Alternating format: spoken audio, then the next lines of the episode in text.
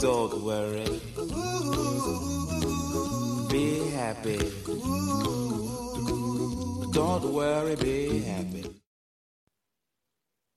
Bienvenue, chers auditeurs de Psychoperso, pour une nouvelle émission qui fait du bien.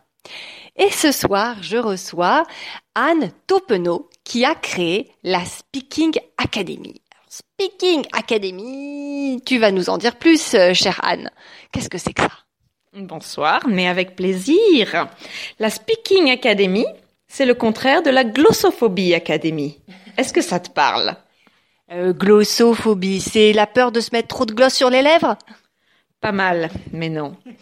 La glossophobie, c'est la peur numéro un dans le monde. C'est la peur des migales? Non, ni des serpents. C'est la peur de parler en public.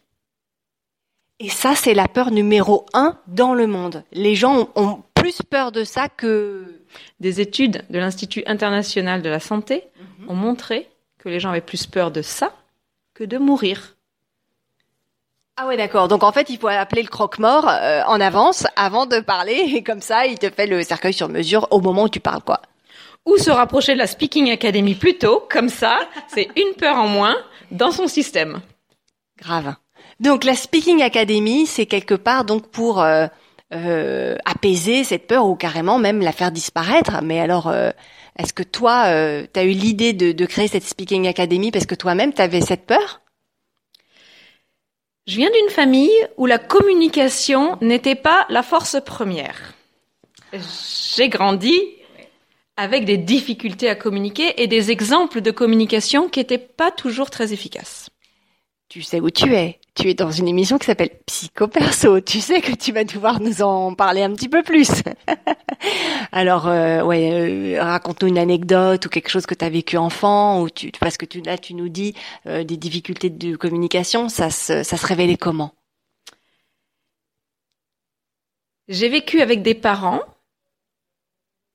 qui un jour m'ont dit, après à peu près 30 ans de mariage, qu'ils n'avaient jamais réussi à se dire qu'ils s'aimaient.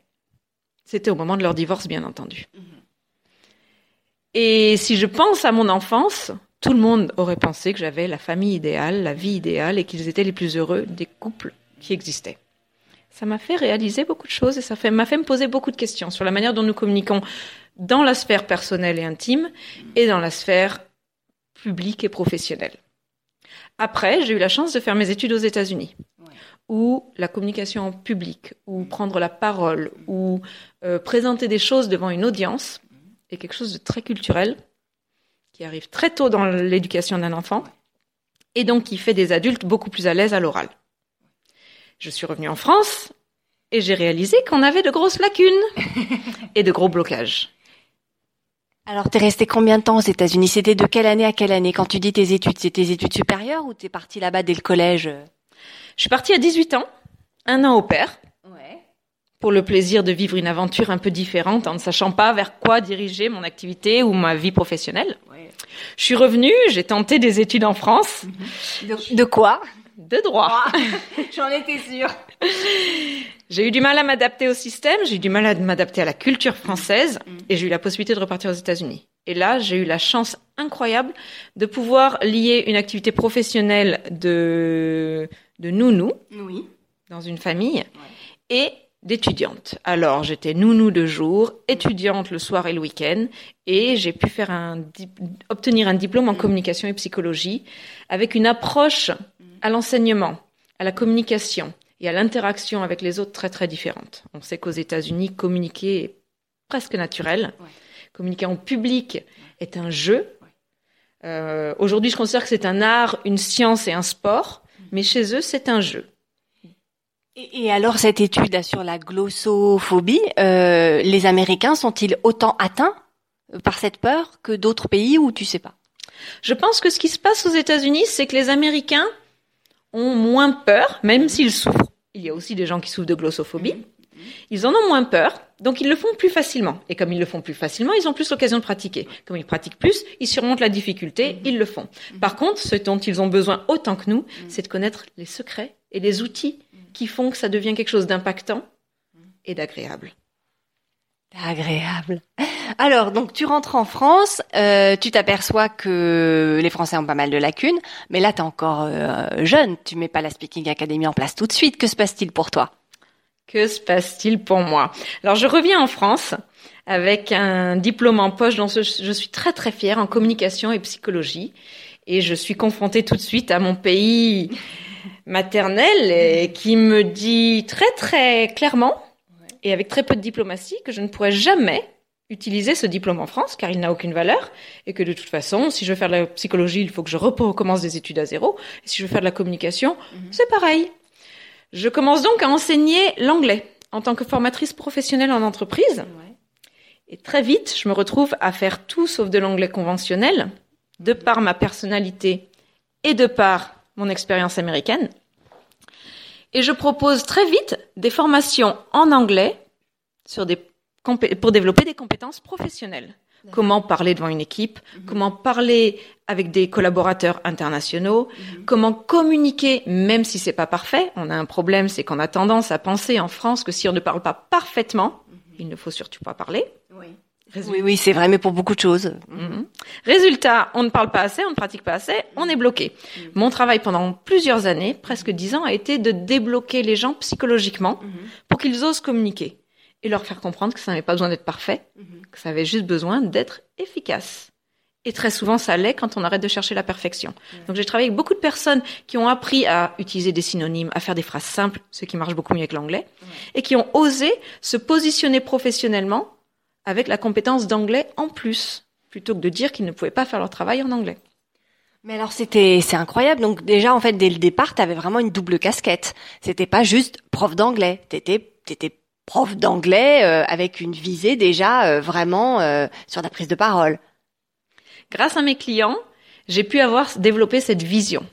Je ne l'avais pas du tout jusqu'à ce que des clients viennent à moi et me disent Grâce à vous, j'ose. Grâce à vous, je peux. Grâce à vous, j'ai pu faire une présentation à San Francisco devant 200 personnes dans mon domaine d'activité dans lequel je suis expert en français. Mais il y a six mois, j'aurais jamais osé le faire en anglais. Vous êtes un superbe coach. Alors attends, je résume. Grâce à vous, j'ose. Grâce à vous, je peux. Grâce à vous, je réussis. C'est un peu ça. Anne Topeno. En toute modestie. Très bien. Donc ça, ça a duré ça a duré dix ans. Tout à fait, ça a duré dix ans. Aujourd'hui, je fais encore de la formation linguistique. J'aime ça, j'aime aider les gens à dépasser leurs blocages, à repousser leurs limites. Mais depuis plusieurs années, je fais partie d'une association qui m'a permis moi-même de développer mes compétences en prise de parole en public, me faire prendre confiance en moi, me faire perdre mes peurs, me permettre de développer les outils qui font la différence quand on s'adresse à une audience, qu'elle soit de 5 personnes ou de 50 ou de 500 personnes. Et j'aime tellement faire ça, j'y prends tellement de plaisir. Je me rends compte que ça nous donne tellement de pouvoir. C'est quand même notre, notre compétence première. On est en exprimant quelque chose, en criant. Parce qu'on a quelque chose à dire dès la naissance. On le fait en, tant qu'enfant et puis on arrête de le faire en tant qu'adulte. On rentre dans un moule où on dit que les choses que d'une certaine manière, alors qu'on porte tous en nous un message qu'on a besoin d'exprimer. Et si on ose se rapprocher de ça, on peut vraiment découvrir qui on est et se reconnecter aux autres. Oui, mais quand tu dis qu'on a tous un message qu'on a besoin d'exprimer, tout le monde n'a pas forcément un message qu'il a besoin d'exprimer oralement. Ça peut être en étant musicien, ça peut être euh, en faisant de la sculpture ou je sais pas, ou, quelque chose d'autre. Je suis tout à fait d'accord avec toi. Après, j'ai rencontré beaucoup d'artistes qui s'expriment merveilleusement bien à travers leur art mm. et qui pourtant sont venus vers moi et m'ont dit, et pourtant quand j'ai besoin d'en parler, je perds de l'impact. Je perds de la crédibilité. Je ne sais pas comment parler de ce que je fais. Donc on est d'accord que leur force est dans la peinture ou dans la musique. Mhm. Mais savoir parler simplement et de manière concise, même de ce qu'on fait, qui nous mhm. passionne, qui est notre passion, qui est notre... Mhm. C'est important et c'est possible parce qu'il y a quelques outils qui peuvent nous aider à parler simplement de quelque chose. Ça s'appelle souvent, c'est ce qu'on fait dans l'art du pitch. Comment pitcher un projet, comment pitcher quelque chose. Alors, avant qu'on aille plus loin dans l'art du pitch, etc., je voudrais revenir un peu au public hein, euh, que ça concerne. Euh, parce que là, tu parles d'artiste, mais euh, par exemple, un comptable, à quelle occasion professionnelle est-ce qu'il va avoir besoin de parler oralement de sa profession ou de ses compétences? Un comptable peut avoir besoin de parler oralement devant une audience quand, par exemple, il participe à un congrès. Et que son expertise lui demande euh, ou lui permet de, de, de gérer peut-être un atelier ou de participer activement. Ça va aussi lui servir le jour où il développe son activité, qu'il ouvre un cabinet, qu'il a une équipe. Parler en public, c'est pas forcément, on n'est pas tous des Barack Obama. On a tous besoin de faire passer des messages simples et professionnels, et même un message hebdomadaire, une réunion hebdomadaire face à son équipe peut avoir beaucoup plus d'impact et peut créer, peut fédéraliser, fédérer une équipe et euh, faire avancer des projets professionnels quand le message est exprimé de manière efficace.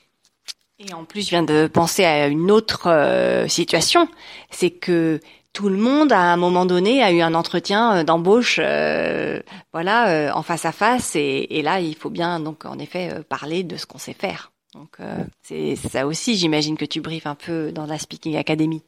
Alors ça, c'est le troisième volet de ce que propose la Speaking Academy. Mm -hmm. C'est comment se vendre mm -hmm. face à un recruteur mm -hmm. et comment se vendre face à un jury, par exemple, si on est en, encore étudiant. Face à un recruteur, on est dans une situation de stress. On a l'impression que notre vie dépend de, de ces, des 20 prochaines minutes. Donc on est déjà dans une situation un peu plus difficile que d'habitude. Et on doit parler de soi. Deuxième énorme difficulté. Se vendre est sûrement euh, la chose la plus difficile pour la plupart des gens. Comment le faire? Comment apprendre à créer un message clair, concis, efficace qui, qui nous permette de mettre en valeur nos forces, d'être authentique avec le recruteur et de lui faire passer les messages qu'il a besoin d'entendre. Un entretien d'embauche est un dialogue de deux personnes qui cherchent à résoudre des difficultés respectives, comment s'entraider dans ce processus. Et ça passe par une communication efficace, concise et impactante. Est-ce que tu veux bien, avant qu'on revienne en fait sur ces trois fonctions que propose la Speaking Academy, nous reparler un peu de ton association là? Tu veux bien? Avec grand plaisir. Cette association, c'est Toastmasters International. Alors, Toastmaster, ça veut dire le maître du toast, hein, c'est ça? Exactement. Et pour information, ce n'est pas le toast du petit déjeuner. C'est l'art de porter un toast dans une réunion, dans une activité professionnelle, associative ou sociale. Et c'est à chaque fois qu'on dit un discours, un discours, c'est ça. Hein c'est au mariage de votre frère, c'est à l'anniversaire de votre grand-père, c'est le jour où un événement important dans votre entreprise euh, se passe. Mm -hmm et que vous êtes responsable de ce moment qui va laisser une, une trace dans l'esprit des gens. Toastmasters a 100 ans d'existence. Ah bon? Ça a été créé aux États-Unis, bien entendu, mmh. par un homme qui était assez visionnaire. Il était à l'époque directeur des YMCA, mmh. d'un YMCA de New York. Mmh. YMCA était une association pour les jeunes hommes, en particulier à l'époque, euh, chrétienne d'ailleurs, une association chrétienne. Aux États-Unis, le système est très différent et les communautés ont besoin de créer elles-mêmes leurs activités. L'État ne prend pas cela en charge. Et donc il a réalisé que tous ces jeunes hommes qui étaient très bien éduqués, qui rentraient dans la société, étaient incapables de porter un toast impactant, de prendre la parole pour quelques minutes dans, une, euh, dans un groupe d'une certaine taille. Il a donc mis en place un programme de formation pour les aider à développer prise de confiance, prise de conscience de leurs forces et capacité à s'exprimer en toute situation. Ce programme existe encore aujourd'hui, 100 ans plus tard. Dans, il a, dans plein de pays. Dans, dans plus de 15, il, a, il y a plus de 15 000 clubs dans le monde, plus de 330 000 membres dans le monde. Répète-nous ça. Plus de 15 000 clubs dans le monde et plus de 330 000 membres. Et il y en a un à Nice. Alors, il y a même trois clubs dans la région. Il y a un club à Nice qui est bilingue, fortement anglophone. Il y a un club à Villeneuve-Loubet, qui est francophone, et il y a un club à Sophia Antipolis, qui est bilingue, français-anglais, 50-50. Et c'est un, ce sont des lieux idéaux pour s'entraîner régulièrement. C'est une réunion bimensuelle, donc deux fois par mois. On se retrouve chez Toastmasters pour pratiquer l'art de l'improvisation, l'art du discours et l'art de l'évaluation constructive. La plupart des membres qui se joignent au club viennent parce qu'ils ont besoin de ces compétences dans leur activité professionnelle. Et une fois qu'ils rentrent chez Toastmasters, ils ne veulent jamais repartir. Et, et donc cette association, elle t'a aidé en quoi pour toi? Elle m'a aidé à prendre confiance de me, conscience de mes forces, -hmm. prendre confiance en moi, ouais. développer mes compétences. Elle m'a aussi mise en contact avec des orateurs impactants -hmm. qui m'ont vraiment inspiré qui m'ont donné envie de faire pareil, qui m'ont donné confiance en me disant que j'avais ce qu'il fallait pour le faire et qui m'ont donné les astuces pour y arriver. Ce que, j'aime chez Toastmasters, c'est qu'en y allant deux fois par mois, on développe des compétences concrètes qu'on peut utiliser tout de suite en entreprise, tout de suite dans son activité professionnelle. Quand après on veut aller plus vite, moi j'ai eu beaucoup de clients qui sont venus à moi parce qu'ils avaient une conférence à donner le mois d'après. Et là, on n'a pas le temps. On a besoin de formation intensive, on a besoin de coaching personnel. Mais Toastmasters est l'endroit idéal pour s'entraîner sur du long terme à développer ses compétences, ses compétences à son rythme dans un environnement bien, bienveillant, ce qui est une des forces de Toastmasters. Ça, ça, je l'ai bien entendu et j'espère que les auditeurs aussi l'entendent. Tout à l'heure, tu as bien parlé d'évaluation constructive. Hein. Ça, c'est hyper important dans la bienveillance. C'est-à-dire pas, dis donc, tu parles du nez, t'as une voix nasillarde, euh, on n'a pas compris ce que t'as dit, ou alors, euh, non, c'est pas ça, quoi. L'art de l'évaluation, c'est pouvoir montrer à une personne ses forces, parce que la plupart d'entre nous sommes très très critiques envers nous-mêmes. On est, on est, on, nous sommes, nos- on a peur du jugement des autres, mais nous sommes nos propres juges et nous sommes nos pires juges. Mais c'est pour ça qu'on a peur du jugement de l'autre. C'est parce que d'abord, nous, on juge, donc après, on sait qu'on va être jugé. Oui, oui. Et ce qui est très intéressant, c'est qu'en général, les retours sont naturellement constructifs, pas toujours structurés comme il le faudrait quand, au début, mais naturellement constructifs. Les gens ne sont pas là pour nous faire du mal. Très souvent, ils sont assez bienveillants naturellement. Une fois de temps en temps, ils peuvent être maladroits. Mais à Toastmasters, on apprend à donner à la personne les forces qu'elle doit mettre en avant, à travailler grâce à des suggestions ses faiblesses et à prendre confiance pour la fois d'après. On grandit tous grâce aux évaluations constructives, qui est la partie la plus importante de chaque soirée. Et est-ce que tu peux nous, nous partager avec nous une, euh, une des astuces, par exemple, que tu as apprises euh, euh, grâce à Toastmaster. Des choses toutes simples, comme par hasard, co- comme par exemple comment garder le contact visuel avec son audience, comment structurer un message concis et efficace, ou comment utiliser son langage corporel. Mais je pense que ce qu'on apprend le plus vite chez Toastmasters, qui est super efficace, c'est l'art de l'improvisation. On a rarement l'occasion d'improviser. C'est pas vrai. On improvise tous les jours, toute la vie. Par contre, être mis en situation où pendant deux minutes on vous donne un thème, si vous ne faites pas de théâtre, vous ne vous prêtez jamais au jeu, jamais à l'exercice. Chez Toastmasters, chaque soirée commence par une petite séance d'improvisation. Les trois premières sont traumatisantes, les trois premières fois. Et à partir de la quatrième fois, on commence à s'amuser. La cinquième fois, on commence à développer une manière de penser qui fait qu'on a hâte de la cinquième fois. Et la sixième fois, on se rend compte qu'on peut gérer n'importe quelle situation. Ça, c'est quelque chose qu'on apprend vite chez Toastmasters. Je me souviens parce que j'ai j'ai assisté une, à une réunion il y a un an. C'était euh, c'était début mai avec les ponts. Je me souviens très bien à Toastmaster de Nice. Et en effet, je me dis pourvu que ce soit pas moi, pourvu que ce soit pas moi, parce qu'il y a des tirages au sort, non? Le, la personne qui gère la séance des improvisations est libre de choisir la personne dans l'audience. Mais ça, c'est un beau moment où la glossophobie se, se, se, se- manifeste. se manifeste. On la sent partout dans la salle. C'est magnifique à voir quand on sait qu'on va pas être choisi. Donc ça, c'était pour Toastmasters. Si on revient un peu à la Speaking Academy. La Speaking Academy, donc tu nous parlais tout à l'heure de trois fonctions. Tu veux bien nous les répéter, s'il te plaît, et nous dire, euh, alors je crois que là les auditeurs l'ont compris, visiblement, ça peut vraiment s'appliquer à tout type de personnes. Si à un moment donné vous avez une prise de parole euh, en public à, à comment dire à, à avoir, à manifester, euh, Speaking Academy is here. Alors, euh, ra- rappelle-nous un peu ces trois fonctions, puis on va peut-être un petit peu développer. La Speaking Academy propose trois grands services. Le premier, c'est comment pitcher. C'est quoi pitcher? Pitcher, c'est savoir vendre de manière efficace son idée, son projet. Le pitch, c'est une bande-annonce. Ce n'est pas votre film, c'est la bande-annonce de votre projet ou de votre activité. En quelques secondes, peut-être minutes, maximum deux minutes, si vous avez de la chance, vous en avez trois ou cinq, comment est-ce que vous donnez envie, comment est-ce que vous développez, comment est-ce que vous attisez la curiosité de votre audience? Pour de véritables entrepreneurs, c'est aussi comment est-ce que vous convainquez des, des investisseurs, des, des, des partenaires, des prescripteurs, de vous soutenir financièrement, matériellement. Donc c'est un exercice incontournable pour les entrepreneurs, mais qui est de plus en plus demandé pour tous les nouveaux freelances qui se mettent à leur compte et qui doivent commencer à vendre leur activité dans les soirées de networking. Vous avez participé à des soirées de networking. On va faire un tour de table. Vous avez une minute pour vous présenter et nous dire ce que vous faites. Ça, c'est un pitch. Oui. C'est une, c'est une minute angoissante qui peut être tellement agréable si notre pitch, si notre bande-annonce est bien préparée, est prête. D'ailleurs, pour le pitch, avec euh, deux partenaires professionnels, nous avons créé un service spécifique parce qu'il y a un nouveau besoin en ce moment. C'est non seulement de savoir pitcher, en quelques minutes être concis, avoir un message clair, efficace, qui donne envie aux gens, mais c'est aussi pouvoir le faire devant une caméra. LinkedIn demande maintenant de proposer son CV sur vidéo. Ah oui, mais en plus, c'est pas, enfin, euh, ça fait au moins cinq ou six ans qu'il y a de plus en plus de CV vidéo. hein. Donc euh, là, vraiment, grâce à la Speaking Academy, on sera à la page. Joignez-vous à nous. Venez tester Pitch Studio. Nous vous aidons à créer votre message impactant. Nous vous préparons pour passer devant la caméra parce qu'on peut dire ce qu'on veut. C'est pas naturel pour tout le monde. C'est même naturel pour très peu de monde.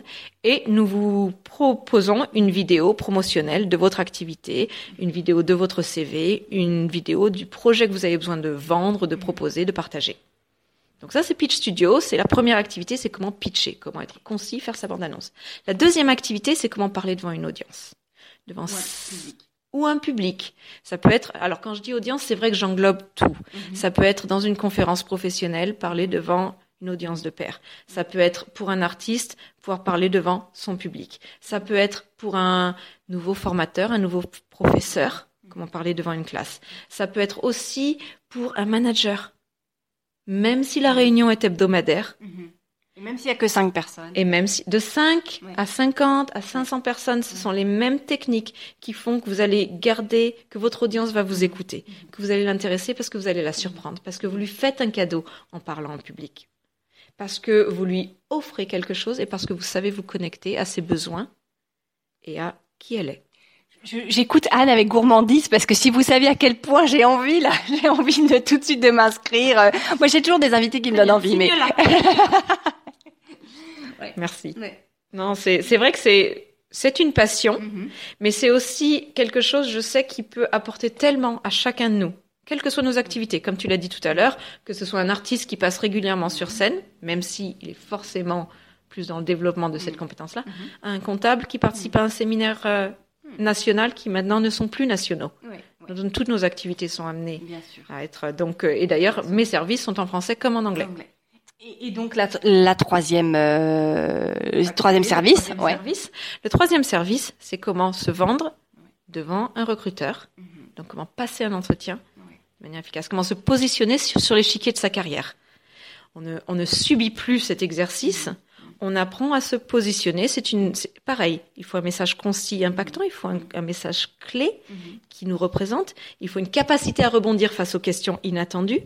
Et il faut une confiance en soi pour oser se vendre. Tout ça, ça se travaille à travers des exercices régulièrement proposés par la Speaking Academy. Est-ce que pour les auditeurs de Psycho Perso, tu pourrais nous donner une astuce ou un exercice, un petit? Alors, on a tendance à attendre les questions.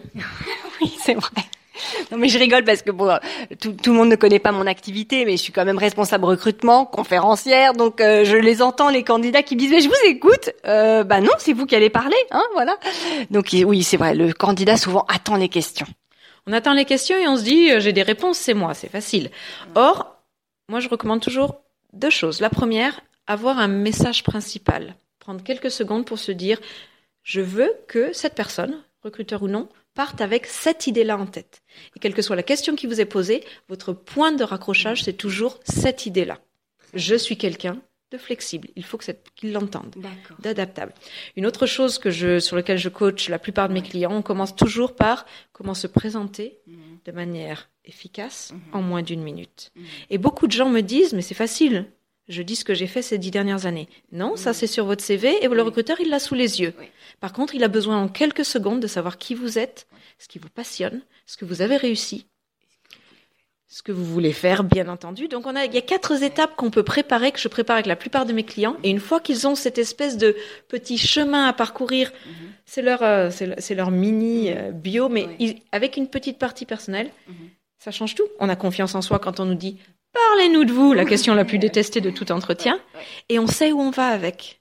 Et on prend le contrôle et on ouvre, on prend le contrôle dans le sens où on est vraiment proactif dans l'entretien. On n'est pas juste soumis à la situation. Donc je résume un peu tes astuces. Tu disais euh, tout à l'heure, tu as déjà parlé du contact visuel. Ça, ça reste valable pour l'entretien. Bien entendu, vous im- tu imagines un recruteur qui n'arrive pas à capter les yeux de, du, candidat. du candidat, euh, il perd 90% de confiance en lui. Le candidat perd toute sa crédibilité, quelles que soient ses compétences techniques. Bien sûr. Donc le contact visuel, tu nous en as parlé tout à l'heure. Ensuite, là, la deuxième astuce, tu disais ne pas attendre les questions, mais peut-être tout de suite hein, euh, embrayer sur euh, ce qu'on veut faire, ce qu'on a. Avoir un, message clé, savoir vraiment se, se poser, tu l'as dit tout à l'heure, et savoir ce que la personne en face de nous a envie, euh, pardon, qu'on a envie qu'elle retienne. Et enfin, tu as dit euh, se faire une mini bio, euh, pas forcément euh, reprendre le CV, mais mais aller un petit peu au-delà, euh, qui nous sommes, ce qu'on aime faire, euh, notre passion, notre bref, en fait, en gros, ce que j'attends de du job. Tout à fait. Et c'est marrant parce que ça, j'appelle ça le blason, notre blason. À une, à une époque, les gens se déplaçaient ou étaient reconnus par leur blason, que ce soit sur leur sur leur shield en anglais, sur leur euh, sur leur euh, shield? Shield. Euh, la veste, le Non, les chevaliers avaient leur euh, ah, le, le bouclier. sur leur bouclier, leur- leurs armes de famille en Ouais. fait. Et dans ces armes de famille, il y avait les valeurs de la famille. Oui. Cette mini bio, c'est la même chose. Qui êtes-vous? Qu'est-ce que vous avez réussi? Quelles sont vos forces? Quel est votre prochain challenge? Où allez-vous? Et si on sait mettre ça en avant, on gagne, gagne beaucoup de temps parce qu'on aide le recruteur Ouais. et on gagne beaucoup de points. Donc ça, c'est un truc qui marche dans toutes les dans toutes les formations. Très bien. Écoute, euh, tu nous as parlé de ces trois services. Est-ce que tu as d'autres choses à nous dire sur la Speaking Academy? Oui, la Speaking Academy sera lancée officiellement le 16 mai au C2EI, avenue Simone Veil, euh, au sein des locaux de la CCI. Donc, euh, si vous êtes intéressé, joignez-vous à nous ce soir-là. Ce sera une soirée découverte de ce qu'il se passe à la, à la Speaking Academy et ce que la Speaking Academy peut vous apporter. Et ce sera aussi une soirée euh, rencontre, rencontre de soi et rencontre avec d'autres personnes. Je pense que tous les domaines d'activité, tous les niveaux hiérarchiques dans les entreprises en ont besoin aujourd'hui. Et ça n'est plus proposé dans les formations habituelles et encore moins pendant le parcours scolaire.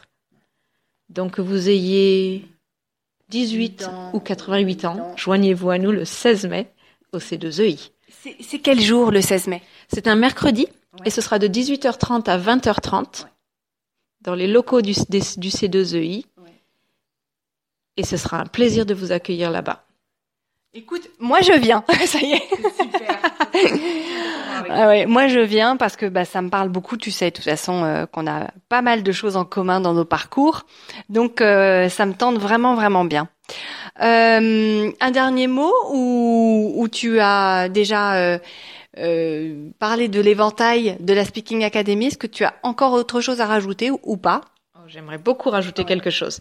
La Speaking Academy, c'est donc des formations professionnelles concrètes, mais qui ouvrent à beaucoup d'autres, sur beaucoup d'autres domaines, comme par exemple le leadership, développer son leadership, être capable de gérer différentes personnalités en réunion, être capable de gérer différentes personnalités dans la vie de tous les jours. Et ça, ce sont des services qui découleront plus tard des services fondateurs de la Speaking Academy.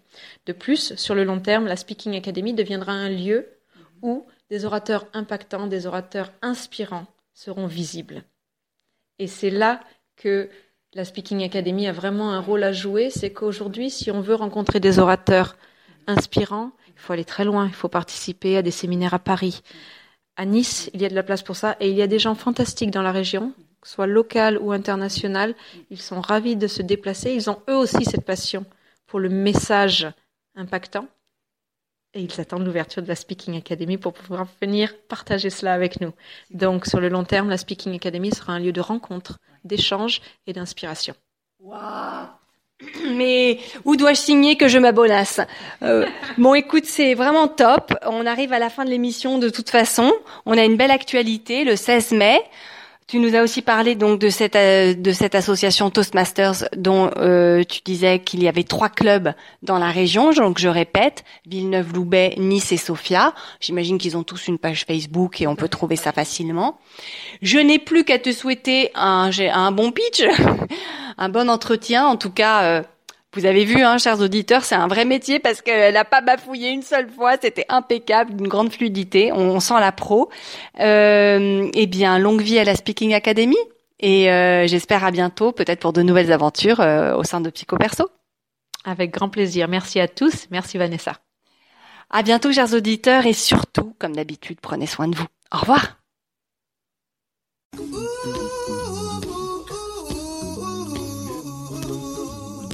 Worry. Be happy. Don't worry, be happy.